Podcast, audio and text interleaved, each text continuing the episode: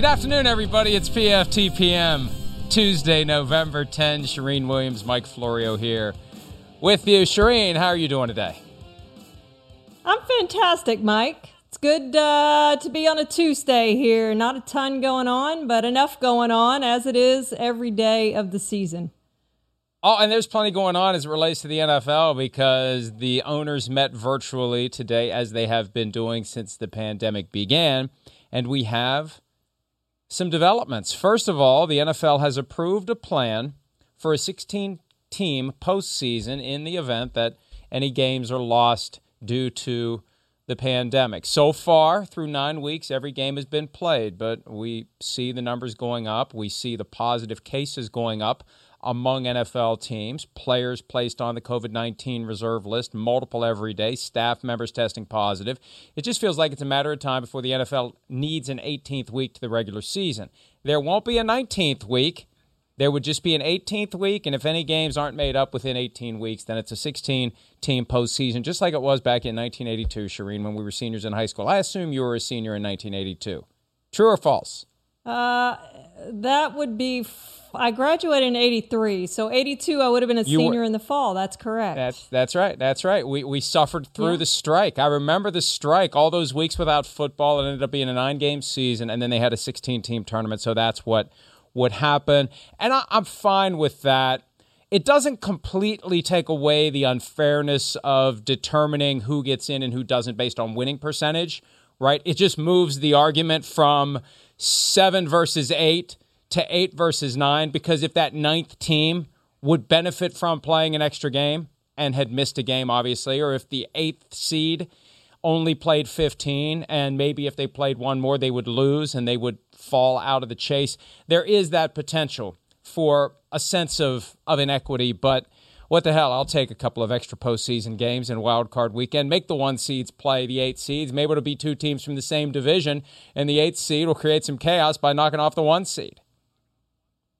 Absolutely, Mike. It's a lot like what baseball did, right? They expanded their playoffs, and in the end, we probably saw the best team win the championship, and, and the best team's going to come out of this thing winning the championship. But you talked a lot about the COVID cases going up. Doesn't it just seem like we're on the verge now of adding that extra week to the regular season? I mean, it just seems like we're getting really, really close to, to games being postponed where they can't be moved around and all of that with bye weeks being gone. It, it seems like we're getting to that point pretty close. All it takes is one game at this point, and it will be an 18th week. And it's going to be a game that can't be made up that week because there's no place else to put the game if one of the teams has already had its bye week, unless you expect the team to play twice within a week, and that's not going to happen. So that's where the 18th week would be. And, you know, there was the suggestion from Chris Mad Dog Russo several weeks back. I was on his show, and he said that the 18th week, the extra week, should go at week 17. Then week 17 goes to week 18, and that's where the season comes to a crescendo. I don't think they would do that. I think they are now wired to get the games in ASAP, and even if it means taking the risk, because let let's say let's say here's what happens, Charean. Week 17, they finish the season with the scheduled games. Week 18, there's two, three, four games left.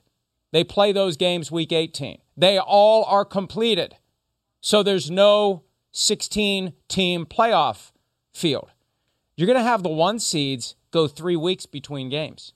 Three weeks. And four weeks if they decide having the one seed locked up before week 17 to shut down the starters like the Ravens did last year. So that's the one donut hole here. They need a week 18, but they still get all the games in. You're going to have the one seeds with at least three weeks off between games, potentially.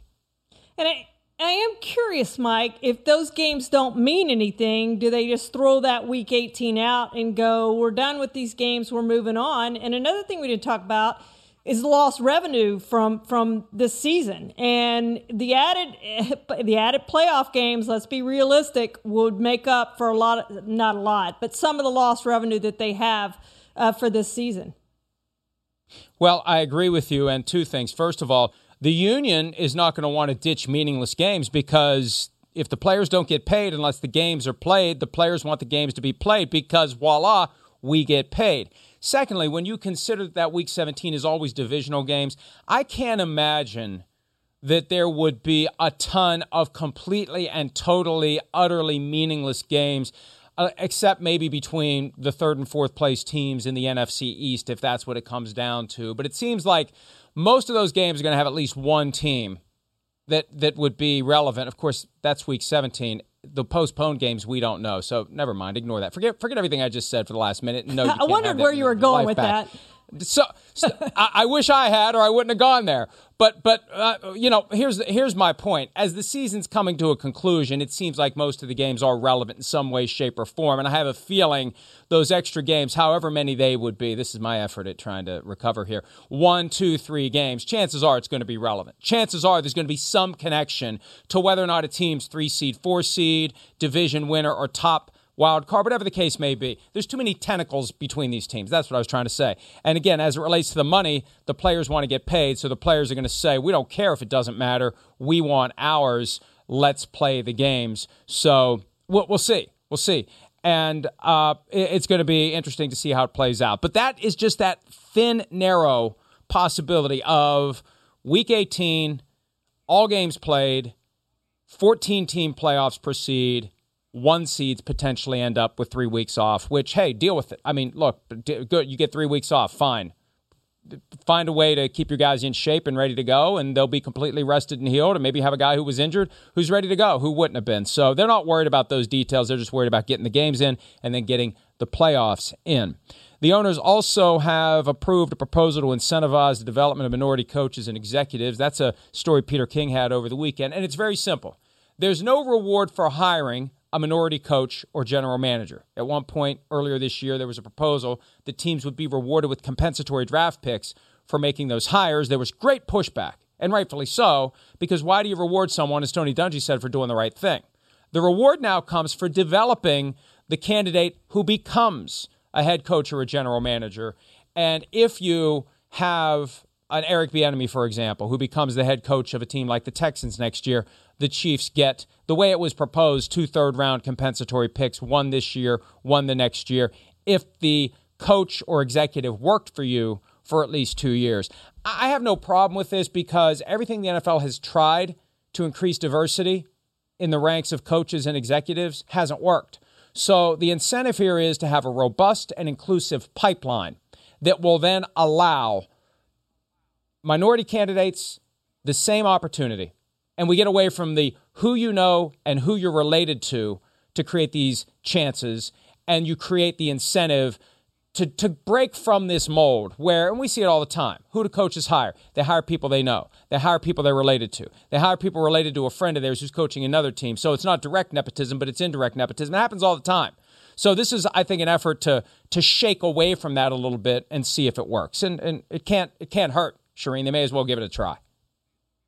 Yeah, I actually like it, Mike. And the only negative I see, of course, is a team in the same division, say the Broncos are looking for a head coach. They may go, nah, we're not going to hire Eric Bieniemy because we don't want the Chiefs to get two extra third round picks. That's the last thing we want to see is them get extra picks. But otherwise, I really, really like this. And I do think it will help – uh, with minority hirings, not only at the GM level, where there's only two, not only at the head coaching level, where there's only four, not counting the two interim guys, but at coordinator positions, assistant positions, because you want to groom those guys to come up so you do get those draft picks. So, three of the last 20 head coach hirings, Mike, not counting the interim jo- jobs, have have not gone to minor, have only gone to minorities. So, three of the last 20. That's just not enough, and something needs to be done for more of that, I think this helps. I think it does incentivize uh, those lower level positions because you want to groom them to come up. There's always the potential for unintended consequences, but I think in this case, who cares? Let's just give it a try and see if it works. And if it gets to the point where it's working and we see greater representation of minority coaches and general managers, then then you can you can end that practice. You can go back to the way it always was because the teams will have gotten away from this this time honored tradition. And and you know you, you rarely hear people criticize coaches for engaging in blatant nepotism. And I think one of the problems is Ownership always does it because it's a family run business in many cases. Who are you going to give it to? What are you going to do when you die? Just tell your family, oh, well, we don't want any nepotism, so go sell the team instead of one of you running it. And I think it becomes potentially hypocritical for, let's say, Robert Kraft to tell Bill Belichick you can't hire your kid when Jonathan Kraft is working elbow to elbow with Robert Kraft to run the team. I think that's part of it. And I also know from talking to coaches that it's it's a way to make up for all those years of not being around. Kid grows up, kid comes to work for you, and you are together an intensely crazy amount of time after 18 years of dad never being around. And I think that's part of it too. So, look, I'm not saying it's right or wrong, it's just the way it is. But this new approach could break away from that and create more opportunities. Because I think what is wrong about it, if you are getting people who are getting jobs based on who they know and who they're related to, you're not getting the best people in those jobs. And then the best people aren't percolating to the top of the profession, whether it's as a head coach or a GM, Charean. Absolutely, Mike. And you look at the job that Raheem Morris has done in Atlanta, and I sure hope that the Falcons give him a chance to get the head coaching job, give him a second chance. He obviously was the head coach in Tampa Bay for a while, but he's done a fantastic job there. And you look at the minority coaches now, Ron Rivera, Mike Tom, they're doing great jobs. I know we're going to talk about Anthony Lynn a little bit later, who's had a rough season, but these minority coaches are doing great jobs. You see the job that Eric Bieniemy is doing in Kansas City, and you hope he's the next to get the chance. He should have gotten a chance, if not this year, eh, last year, the last couple years, he should have gotten a chance, and he hasn't gotten that yet. And I hope somebody does give him a chance this offseason.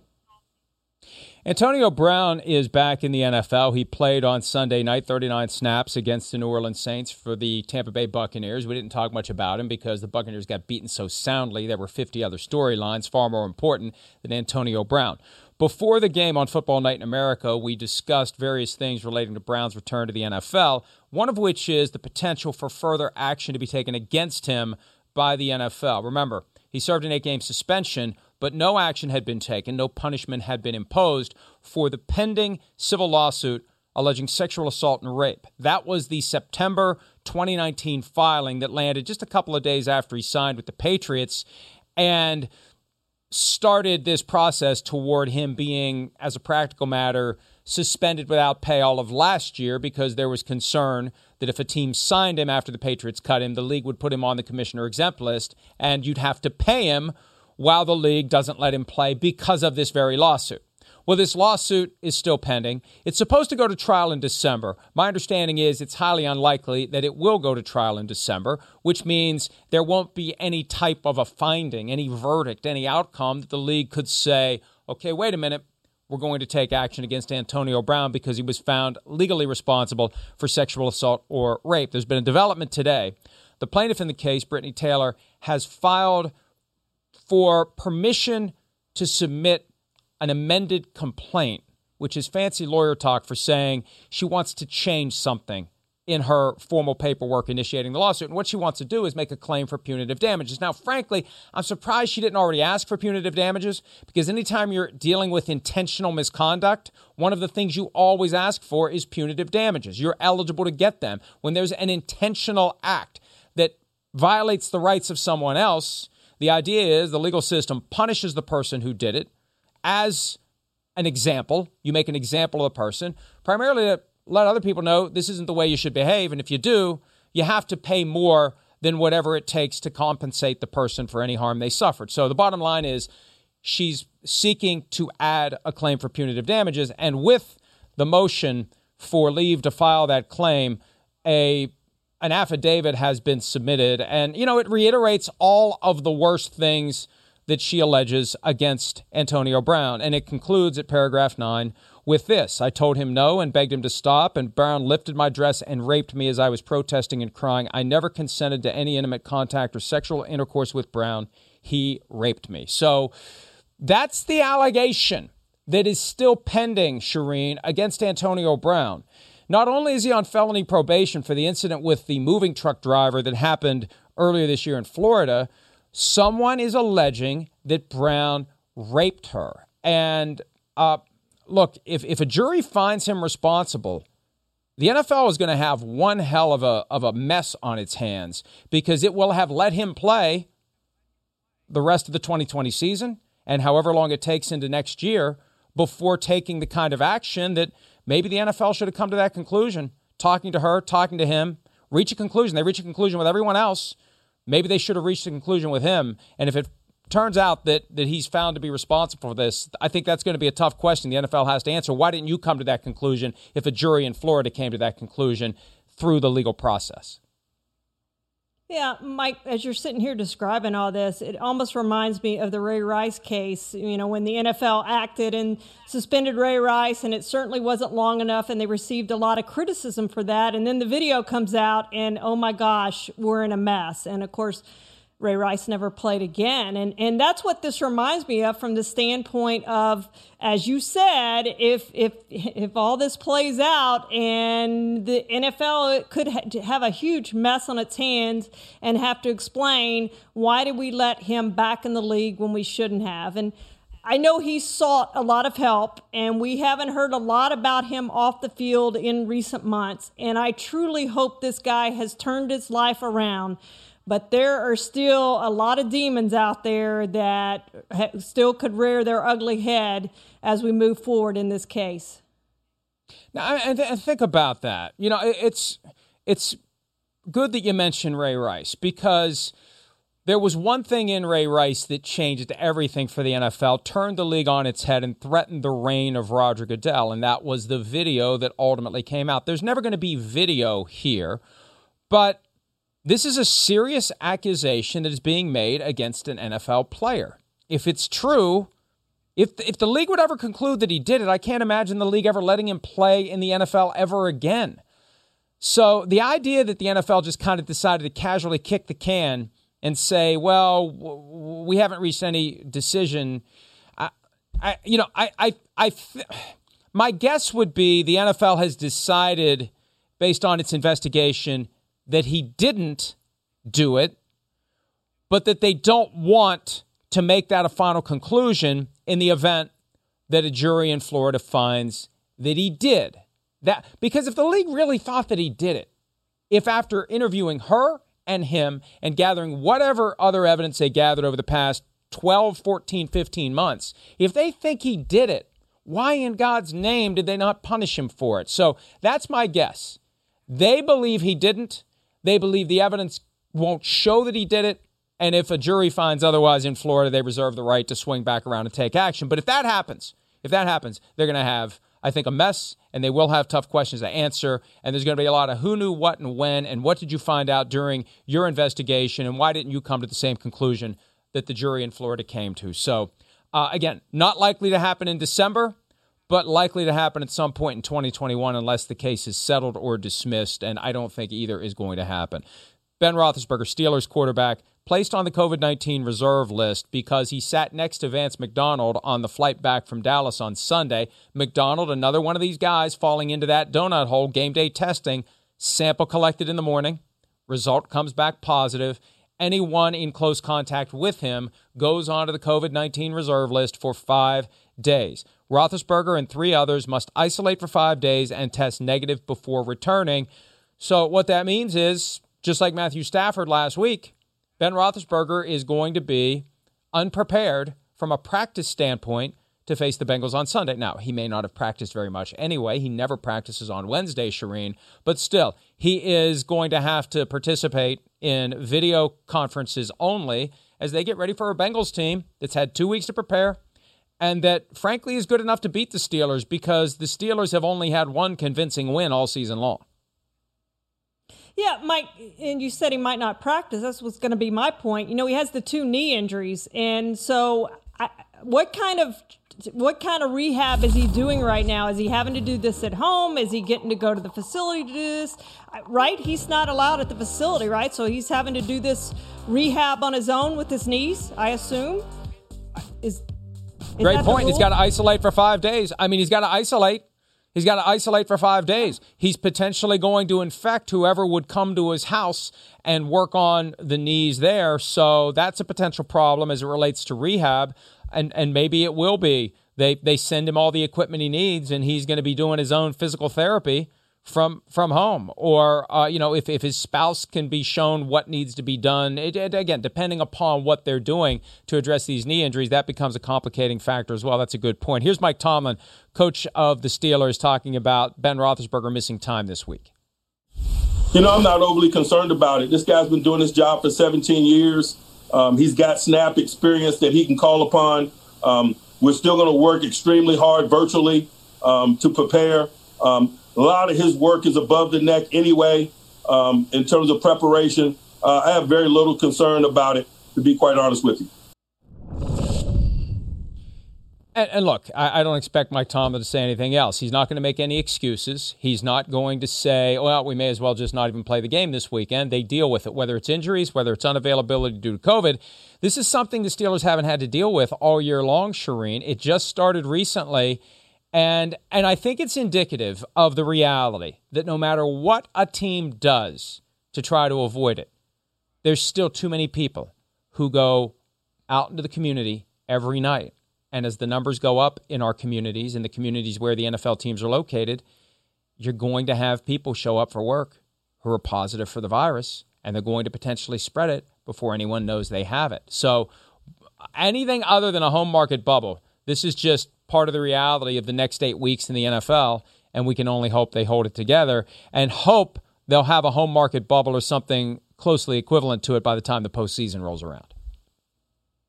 And Ben Roethlisberger, before the season started, Mike said he was going to do all the, the, right things, not have anybody over to his house, no visitors, no friends, no family, nobody to come to the house. He was going to homeschool his kids. He was going to basically isolate at home, which now he's been around Vance McDonald, who tested positive, who he was seen talking on the sidelines to without a mask, and then sat next to him on the plane.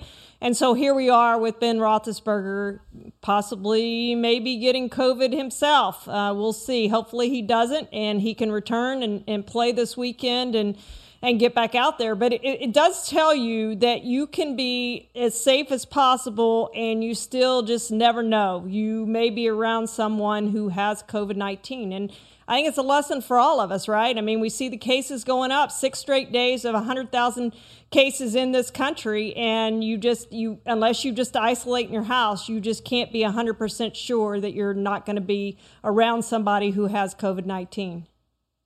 And I, I, I think that that's a critical point because the NFL says that they're going to assume that everyone who walks through the door has it we don't see on the sidelines during games behavior that would suggest that the players and the coaches are making that assumption. If anything, they're assuming everyone's clean. I mean, I, I was watching the Jets game last night, and you've got Dowell Loggins, the offensive coordinator, with ma- I mean, why even have a mask on?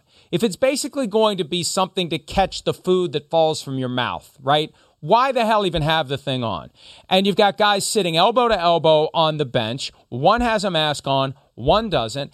And I, I, I feel like most of the guys on the sidelines, when they wear masks, they don't have their noses covered, which is asinine. It's just flat out asinine. What's the point if you don't cover your nose? Your nose is one of the main entry points of the virus. It's more important to have it over your nose and your mouth. So, my point is, I feel like they think that once it's time to go out onto the sidelines, they, they've got some safe harbor that they, they don't have to worry about. That's where they have to worry about it the most, Charean. And we're finding that out. And they have to get that message through to the players and the coaches. And I just feel like they can't they can't deal with that while they're worrying about trying to win a football game. Maybe they'll get there by the end of the season. Maybe they won't. We'll see. All right, let's take a break when we return. Our rewatch for week nine Dolphins Cardinals, Kyler Murray versus Tua Tagovailoa. We'll break that game down when PFTPM continues right after this.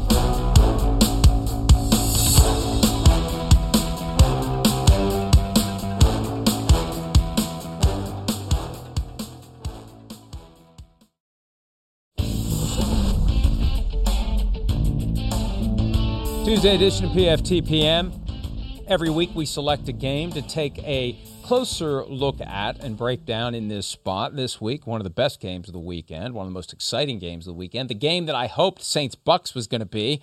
Nope. It was Dolphins Cardinals, 34 31, exciting game pitting Kyler Murray against Tua Tagovailoa.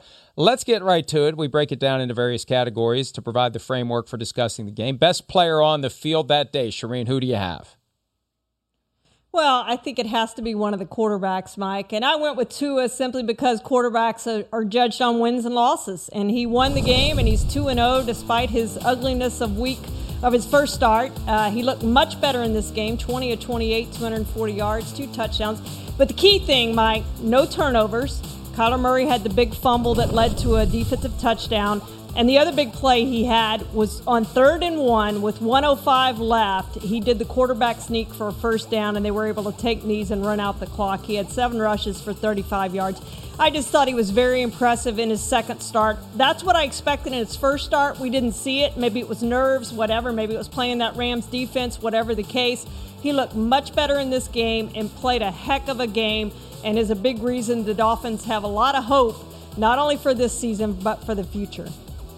Yeah, and he seemed to get better as the game went on. He settled in. He was more confident. They trusted him more. And when it was time to try to go win the game in the fourth quarter, he did it. First, he had to tie the game up with a touchdown drive that made it 31 all, and then he put the Dolphins in position for the game winning field goal. Tua was awesome. Now, does it mean he's the guy for the next 15 years? Not necessarily, because the injury issue is still there. When he fractured the hip last year, one of the first things the general manager said to me is look, three years at Alabama, three lower body injuries, that is a concern for a quarterback who has and who uses mobility. So let's keep our fingers crossed that he can stay healthy. But he has looked very good in his second start. The first start was an incomplete. The second start was an A plus. Got the win on the road against a good Cardinals team. And for me, it's the other quarterback.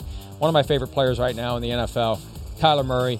The guy is incredible. They incorporated a lot more in the way of designed runs this week. That's a point Chris Sims made earlier today on PFT Live, and the film bears that out.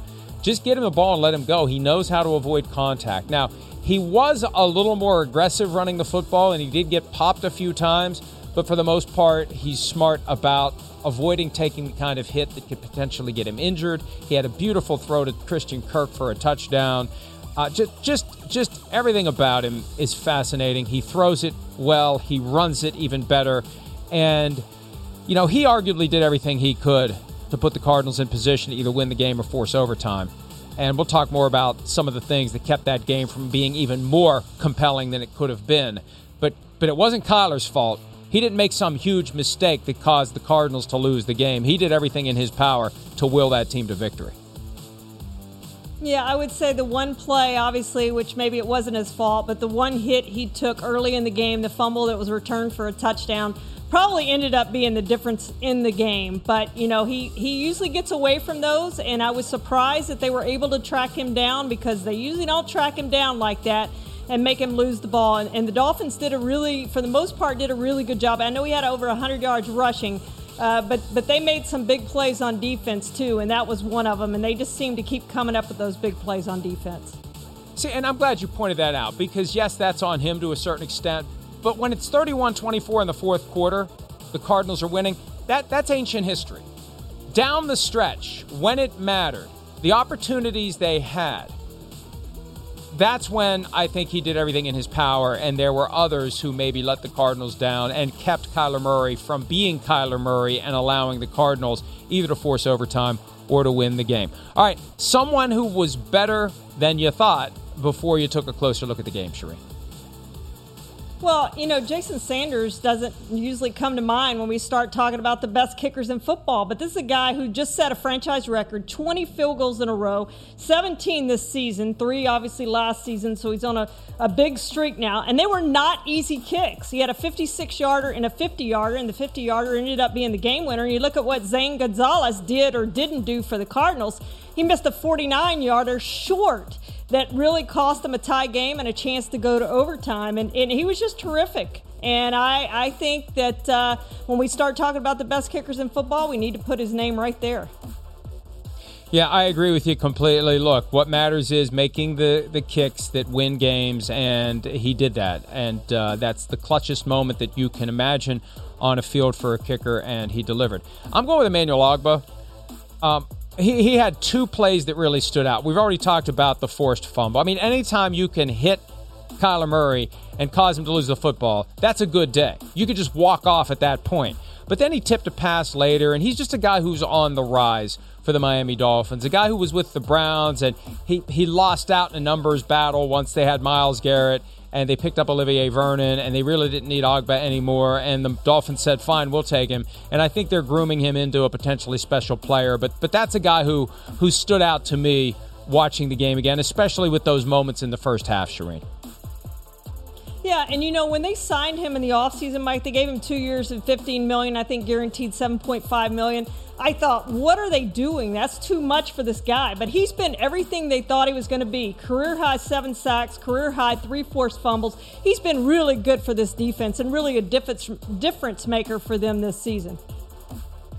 Yes. Okay. Who had a day that they would like to forget after your further and closer ex- inspection of the game, Charean? Well, you know, Mike, in, in retrospect, I think Xavien Howard did a really good on De- uh, job on DeAndre Hopkins. And I think it was a reason that DeAndre Hopkins did not have a huge day. But I know that Xavien Howard likes playing better than what he played, and he had those pass interference penalties. He had three of them. Uh, one of them was an offsetting penalty, and one of them I thought was kind of ticky tack. He definitely had one of the three, but I know that, that he likes playing better than that, and I know those penalties really bother him. But he did do a pretty darn good job on DeAndre Hopkins. I think they said 13 of 15 first half routes he was on DeAndre Hopkins, and, and they really held DeAndre Hopkins down, which I think was a key to this game. Yeah, I, I am going to go with Andy Isabella, the Cardinals receiver, for two things in particular that were squeezed in at the end of the first half and the start of the second half. At the end of the first half, when the Cardinals were trying to maybe get in range for a field goal, and who knows whether or not they would or wouldn't have, there was about a minute left. He catches the pass and he clearly has the first down. Then he goes backward and retreats and gives up the yardage, fourth down, and they punt. And the Dolphins drive down and get a field goal. That that that's a potential six point swing if the Cardinals would have kept that drive going. At a minimum, it's a three point swing by giving them the ball back, and that was just a boneheaded effort by you know these guys who are fast. They always think their speed is number one going to get them out of any jam, and number two, it's an excuse to go backward because that one step back is going to open it up for 10 steps forward. And it's just unfortunate. And then he had a fumble on the opening kickoff of the second half that originally I thought the Dolphins recovered. I know some of the Dolphins players did. That would have been a disaster. And you get lucky when one of your teammates ends up getting the ball at the bottom of the scrum, but you got to hold on to the football. That could have been game over. That could have been lights out for the for the Cardinals a lot earlier than it would have been if the Dolphins would have gotten the ball there, Charean. Yeah, and I, I, saw that play, Mike, and I'm like, oh, the Dolphins got this game. This game could be over here if they go punch this in, and, and he did. He just got lucky on that play. You, you've got to hold on to the ball. We know turnovers are a big factor in, in games, and you can't, definitely can't fumble the opening kickoff the second half. So he got really lucky. A teammate got in the bottom of that scrum and somehow came up with the ball because I don't think they originally had it. Okay, give me a play that stands out to the, the to you that you want to focus on a little bit more. Yeah, there were 5:20 left in the game, Mike, and the Cardinals uh, had fourth and one. And four plays before that, they had a fourth and one, and Kyler Murray picked it up on a run. Right? They hadn't stopped him all day. They were two for two at that point on fourth down. You think they're in the same formation, which I hate shotgun on on fourth and any kind of short situation. I hate the shotgun, but that's what he does. He does every play out of the shotgun. I get it. So I'm fine with that. But the fact that you hand the ball to Chase Edmonds, who had no chance to pick up the first down, why aren't you trusting Kyler Murray at that point to pick up the first down? He'd done it twice for you earlier. Get, keep the ball in Kyler Murray's hands, let him run around. He's going to make a play, and more than likely, he's going to make the first down. Yeah, I agree with you. And I think the reason why they didn't give it to Murray was because he got hit hard the play before. And you rarely see that happen. That may have freaked out Cliff Kingsbury. I hate that shotgun formation run, though, third and short.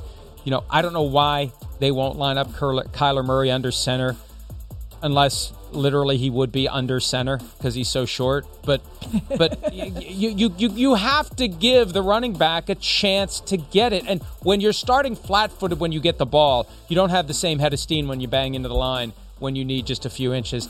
The, the play that, that I first want to mention briefly, the decision to kick the field goal on fourth and one late yeah. when Zane Gonzalez comes short on a 49 yarder. Nobody who's short on a 49 yarder. I don't know why they kicked Nobody. the field goal, but but beyond that, nowadays it used to be a big deal to make a 49 yarder. Back when they kicked straight on. Now a 49 yarder may as well be a 35 yarder, and it's it's amazing that that thing fell short. The one other play that I want everybody to go back and take a look at, because I'm trying to figure out what really happened here. Preston Williams, when he scores his touchdown, he jumps up, he celebrates. Next thing you know, he's limping on the sideline, he's carted off. There's speculation that it was something that occurred during the celebration, but watch Jalen Thompson, number 34 of the Cardinals. He kind of does the Tristan Hill, Chris Carson barrel roll. Charean, I don't know if you had a chance to look at that, but but there was one extra roll that was a little too much, and maybe it didn't register with Preston Williams that his ankle had gotten twisted. But uh, I, I, I, I suggest everyone, we got to take a break, but go look at that if you have NFL Game Pass. Because it, it looked like it was a little too much from Thompson, and maybe that contributed to the injury to Preston Williams. All right, we're going to take a break. When we return, MDS joins us for Week 9 awards. We'll do that when PFTPM continues right after this.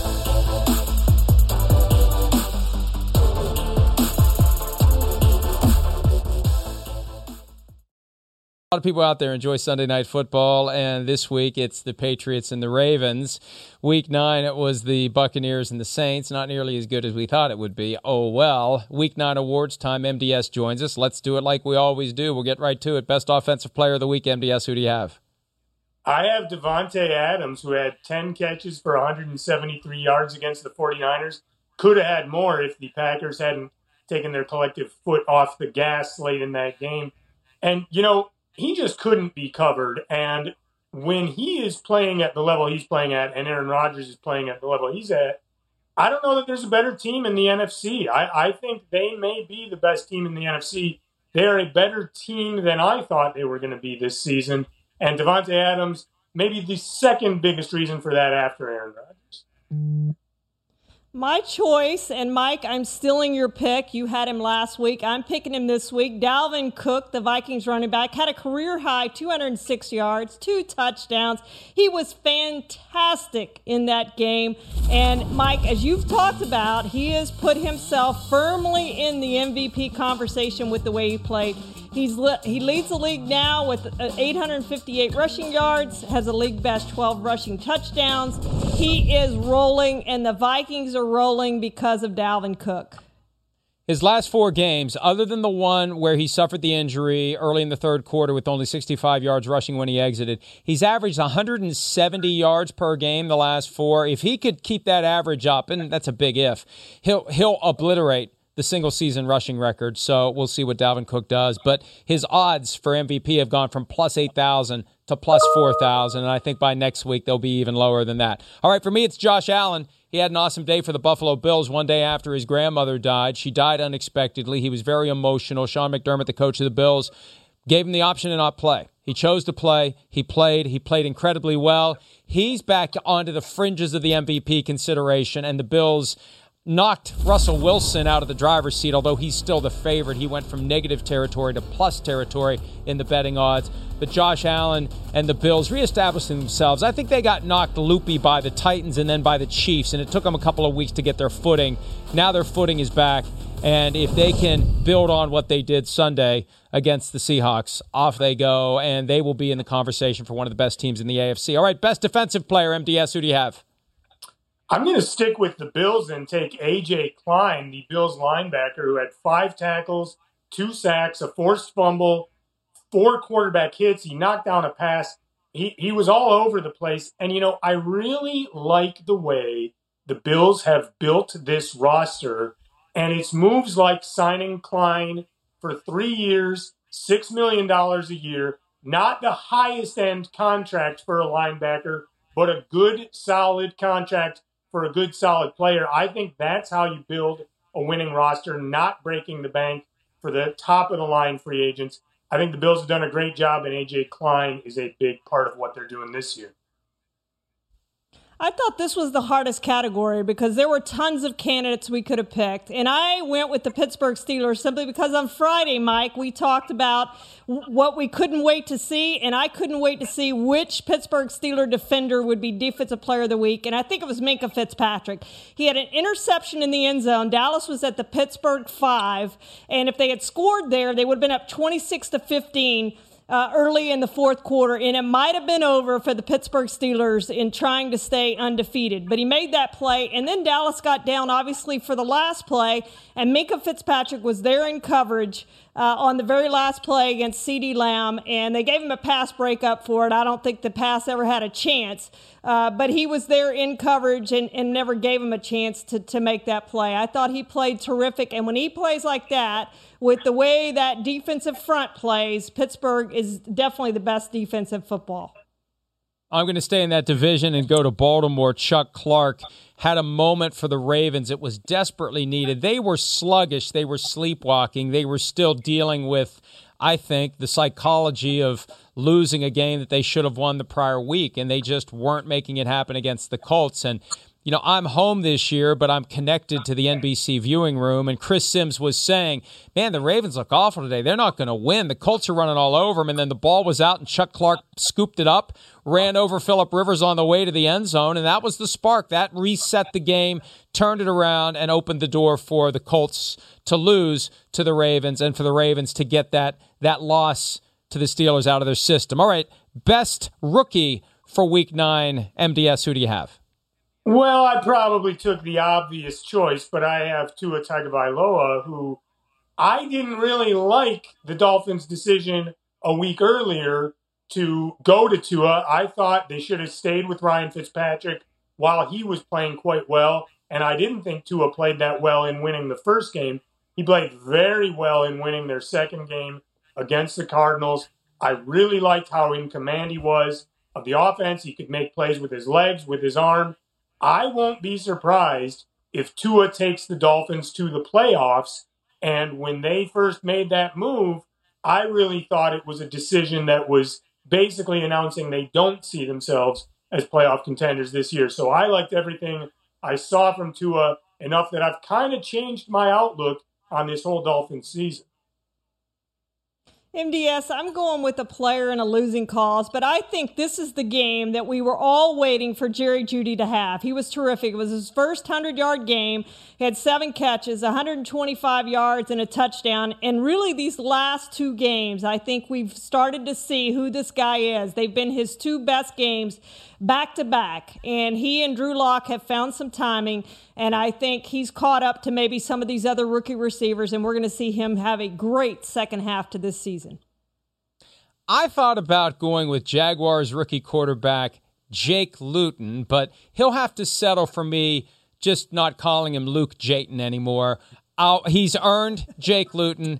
And the Jaguars have earned some respect for using sixth round picks on quarterbacks who end up being halfway decent between Gardner Minshew last year and Jake Luton this year. But since they didn't win, sorry, Jake, you don't get rookie of the week. Shane Lemieux, the interior offensive lineman for the New York Giants, who was thrust into the starting lineup last week and did very well against the Buccaneers, brings in a nastiness, brings an edge that this Giants offensive line needs. And he's going to be one of the cornerstones to building the Giants into something better than they've been. And when they won the Super Bowl in 2011 and before that in 2007, what did they have? They had a great defensive line. They had a great offensive line. And it looks like Lemieux is going to work out. They need him to influence Andrew Thomas to maybe play with a little more of a mean streak. But you need that, that what Jim Mora, the younger, used to call dirtbag mentality. You need a little bit of that at the line of scrimmage when you're engaged in hand to hand combat to impose your will on the, the opposing defense. And Lemieux's got that, so he's my pick. All right. Coach of the week, MDS, who do you have? This will be a little unconventional, but I have Joe Judge. And I know the Giants are not exactly a great team here with Joe Judge leading the way, but I'm starting to see some progress. And I like the way they are playing. They beat Washington on Sunday. Over the last four, they're two and two, and the losses were by one point and two point. I mean, I mean they're they're playing competitively each week, and I think Joe Judge kind of has them trending in the right direction. Obviously, the only way they make the playoffs is if the NFC East proves to be the worst division ever, and that may happen. But I like what Joe Judge has his players playing like. I, I think that they need another year for the talent to catch up, but they look like they're playing competitive football with Joe Judge as their coach.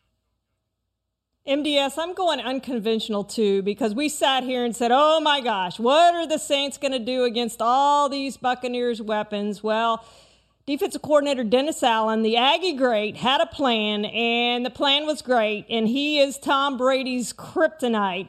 Three interceptions, three sacks. They own Tom Brady, and Dennis Allen did a fantastic job with that Saints defense. I've got Raheem Morris now three and one as the interim head coach of the Atlanta Falcons. The challenge is going to be doing enough over the balance of the season against some pretty tough opponents. The Buccaneers twice, the Saints twice, the Chiefs, the Raiders. Good luck with all of that, Falcons. But the challenge for guys like Rich McKay and Arthur Blank pierce through whatever the final score is and ask yourself, is Raheem Morris the answer for this team going forward? It's entirely possible they just want a new direction altogether after the way the past few years have gone. But maybe their their best play is going to be to keep Raheem Morris. And if nothing else, give him an opportunity. Give him a couple of years to see if he could be the right guy. Because if you let him go and he goes somewhere else and becomes a great head coach, you're going to wish that you had kept him around. That's it for this edition, not not not the show, just this segment. I almost I almost ended the show nine minutes prematurely. That wouldn't have been good for anybody. We'll be back with the final segment of PFTPM right after this.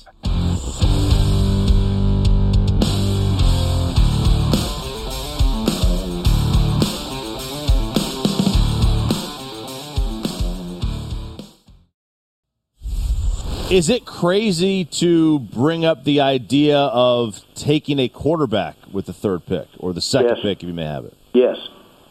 You asked me if it's crazy to bring the idea up, and I'm answering you. Yes. We're playing games here, guys, but it, it's not the thing to be talking about at all. You know, Dak is our quarterback. We talked about this yesterday as related to Stephen Jones' Monday comments on 105.3 The Fan. Tuesday, it was Jerry echoing the same attitude. And Charean, here's what I can't reconcile. All the things they say about Dak publicly with their refusal to give him what he wants. They act like an organization that will essentially give him a blank check, but they have a hard limit on what they're willing to pay him. And they are on a collision course to go through this again next year when Dak's franchise tag will be 37 million plus. The salary cap will be as low as 175. The only way to reduce that number is to do a long-term deal. And Dak's not going to approach it any differently than he did this year. He's still going to want a four-year deal. He's still going to want a, a contract that reflects 37 million for the first year as a starting point. So when are they going to bring together what they say and what they do? Yeah, and my when I'm hearing him say that Dak's our quarterback, my my thought is he is. Uh, he's not coming back this year from his ankle injury, and he's not under contract for next year. So you're gonna have to sign him or franchise tag him to bring him back. And as you pointed out yesterday, the the co- total contract for a, a first round draft pick, if they were to draft one of those quarterbacks, would be less than what they will pay Dak. I just think you keep all options open at this point. If you're the Dallas Cowboys, you don't say we're going to rule this out or we're going to rule that out. Everything's on the table because this guy's not signed to a long term deal. Yeah, and look, now that you know that your team is not going to be competitive for a playoff spot, and, and, and I guess in theory they could still win the division, but come on. you only win by losing. You only win by rising as high in the standings for the draft as you can. Get the highest draft position possible. And if you're in position to take Trevor Lawrence, I don't know why you don't seriously consider it. And I definitely don't know why you take that card off the table now, other than as we talked about yesterday, nothing they say now matters, Charean. They can still do whatever they want to do. No, they can. They absolutely can. And they will. So forget what they say. All right, that's it. Thanks, Charean. Thanks to MDS. Here's some Chris Sims unbuttoned. We'll see you tomorrow for another PFT PM.